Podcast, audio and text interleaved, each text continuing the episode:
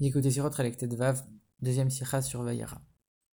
Dans notre paracha, on parle du litige qu'il y a eu entre euh, Abraham et, Avimelech avec les Pelishtim par rapport au puits que Abraham avait, causé, avait creusé. À la fin, ils se sont réconciliés, ils ont dit, voilà, ce puits, ça va être un témoignage, et, c'est le, le, symbole du serment qu'on a dit, qu'on a fait ensemble, etc. Dans les parachutes suivantes, on va voir que euh, Avram il a continué à creuser un certain nombre de puits. Les Pélishtim, ils ont bouché les puits d'Avram à chaque fois. Et Yitzhak aussi, lui aussi, il a creusé beaucoup de puits. Et entre autres, il a creusé, il a repris les, puits que les Pélishtim avaient bouchés, les puits de son père que les Pélishtim avaient bouchés. Et à ce moment-là, les Pélishtim n'y ont plus touché. Alors on ne comprend pas très bien c'est quoi toute cette histoire de, puits, en quoi c'est important pour les patriarches, que ce soit pour Avram ou pour Yitzhak. Et ici, on va voir un sens un peu, profond, un peu plus profond de, euh, du fait de creuser ces puits. Le Zohar, il dit qu'il y a trois choses qui euh, forment, qui constituent un témoignage. Et parmi ces trois choses, on a le puits d'Itzrak. Alors, ce qui est étonnant, c'est que le puits d'Itzrak, c'est le puits dont on parle dans notre paracha, et c'est le puits d'Abraham. Pourquoi le Zohar l'appelle le puits d'Itzrak Alors, il y a un, commentateur du Zohar qui s'appelle le Ramaz, qui dit que en vérité, c'était le puits d'Itzrak, mais comme c'est Abraham qui a dit que ça allait être un, témoignage, alors on l'appelle au nom d'Abraham. Mais en vérité, c'est un puits d'Yitzhak. Et le rabbi, il cite le commentaire de son propre père, Rabbi David Yitzhak, qui dit que, en vérité, pourquoi on appelle ça le puits d'Yitzhak? Parce que c'était un puits d'Abraham de base. Les Pélishtim l'ont bouché, mais comme après Yitzhak l'a recreusé et qu'à ce moment-là, les Pélishtim n'y ont plus touché, on l'appelle le puits d'Yitzhak. Même si c'est en vérité, à l'origine, un puits d'Abraham. Donc a priori, c'est deux explications opposées. Le Ramaz, il te dit non, c'est un puits qui est vraiment celui d'Yitzhak, mais on va dire que c'est Abraham. Alors que le père du rabbi, il dit non, en vérité, c'était un puits de Abraham. Mais comme Yitzhak, c'est lui qui l'a finalement repris, alors on va dire c'est le puits d'Yitzhak. Mais en vérité, c'est le puits d'Abraham. Donc deux explications opposées. Le rabbi pose la question pourquoi mon père, il ne trouve pas nécessaire d'expliquer le commentaire qui existe déjà, celui du, Ramaz, et il en donne un nouveau? Alors dans son commentaire, le Rabbi Levitra qui fait référence à un certain Mahamar dans Torah Or, Parashat Toldot, et quand on regarde là-bas, là-bas, à l'Admorazaken, il explique la différence entre Avram et Yitzhak. Avram, c'était le chesed, la bonté, le fait de donner, et donc forcément l'amour de Dieu. Et Yitzhak, c'était la rigueur, la sévérité, être dans, le, dans la justice, dans, dans ce qui est droit, dans ce qui est juste. Et donc, ça représente aussi la crainte de Dieu.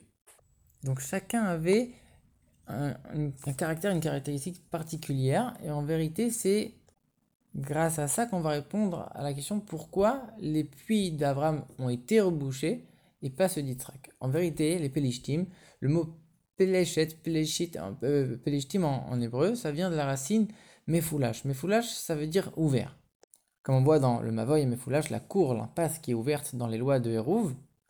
Et donc, ça veut dire quoi qu'ils étaient ouverts? Ça veut dire ils avaient une certaine légèreté.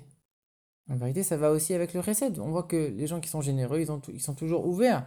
Ils ont cette, euh, cette mida d'être toujours ouverts aux autres, d'avoir cette capacité, ouvrir leur foyer, ouvrir leur cœur, etc. Ça, c'est le recette. Mais d'un autre côté, l'ouverture, quand elle est axée sur les choses qui sont mauvaises, on est ouverte aux mauvaises paroles, ouverte aux, aux mauvaises actions, ouvert aux choses qu'on n'est pas censé forcément entendre ou, aux choses qu'on ne doit pas forcément dire, alors à ce moment-là, on devient quelqu'un de léger, quelqu'un qui n'a pas forcément de limites dans, dans le comportement de tous les jours. Alors que Yitzhak, lui, c'était la rigueur. Et la rigueur, ça n'a strictement rien à voir avec les Bélishtim.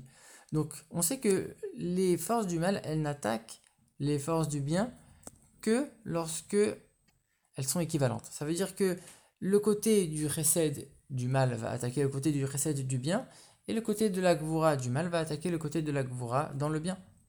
Yitzhak, qui représentait la gvura, alors il n'avait rien à voir avec les Pélishtim. Les Pélishtim c'était le chesed mais dans le mal. Et donc les, les qui étaient le chesed dans le mal, ils ont attaqué Abraham qui était le chesed dans le bien. Et tant qu'Abraham était en vie, il était tellement puissant que rien ne pouvait arriver. Mais quand Abraham il est parti, à ce moment-là, cette ouverture elle est restée. Les Pélishtim ils en ont profité pour reboucher les puits de Abraham. Par contre, Yitzhak, comme il représentait la Gvura, ils n'ont jamais pu reboucher quoi que ce soit de, ce qu'il a creusé. Donc ici, en vérité, on n'est plus du tout en train de parler de creuser un puits matériellement, on est en train de parler d'une guerre spirituelle. Et plus que ça, c'est pas seulement les puits d'Israël qu'ils n'ont pas rebouché, c'est même ceux que Yitzhak il avait repris de son père et qu'il avait euh, creusé de nouveau, ils n'ont pas pu y toucher. Alors, il explique que l'amour de Dieu, c'est vrai que c'est quelque chose de très haut, mais d'un autre côté, celui qui aime, alors il a une existence propre. C'est moi qui aime. C'est moi qui aime Dieu. On, se on, ressent beaucoup notre existence quand on aime quelque chose ou quelqu'un. Alors que celui qui craint quelque chose, il s'efface complètement devant ce qui est craint. Donc du coup, cette existence, même très fine, qui est laissée euh, par l'amour de Dieu, et surtout donc du coup par tout le, toute la mida de Abraham, elle pouvait laisser place à quelque part une, certaine emprise aux forces du mal. Alors que quand cet amour de Dieu, il est uni avec une crainte de Dieu, avec Yitzhak, et donc ça c'est le, symbole du, puits qui a été creusé par Abraham, mais on voit que ça n'a pas marché tout seul, l'amour de Dieu tout seul ça marche pas, on associe le fait que Yitzhak il va et il recreuse, et là il n'y a plus personne qui vient contester, ça veut dire que l'amour de Dieu ça ne suffit pas, il faut aussi avoir la crainte de Dieu, et à ce moment-là, la crainte de Dieu, ça met des barrières qui sont infranchissables. Ça représente le, fait d'être complètement soumis à Dieu, quoi qu'il arrive. Il n'y a plus aucune emprise pour les forces du mal. Et donc ici, on voit quoi? Que c'est vrai que les puits ont été creusés par Abraham, et c'est seulement que le fait qu'on ajoute le, le, travail d'Yitzhak, ça verrouille quelque part le puits, ça le permet d'être tranquille. Mais on comprend que c'est essentiellement le puits de, de Abraham. Seulement, on a associé l'aide de Yitzhak, mais c'était un puits d'Abraham. Et donc on comprend pourquoi le père du rabbi, il a, il a dit ça. En vérité, c'était le puits d'Abraham. On l'a appelé le puits d'Yitzhak parce que il est venu après. Mais essentiellement, c'était le puits d'Abraham. Pas du tout comme le Ramas qui lui dit que c'est essentiellement un puits de Yitzhak. Alors pourquoi le Ramas, il pense pas comme ça?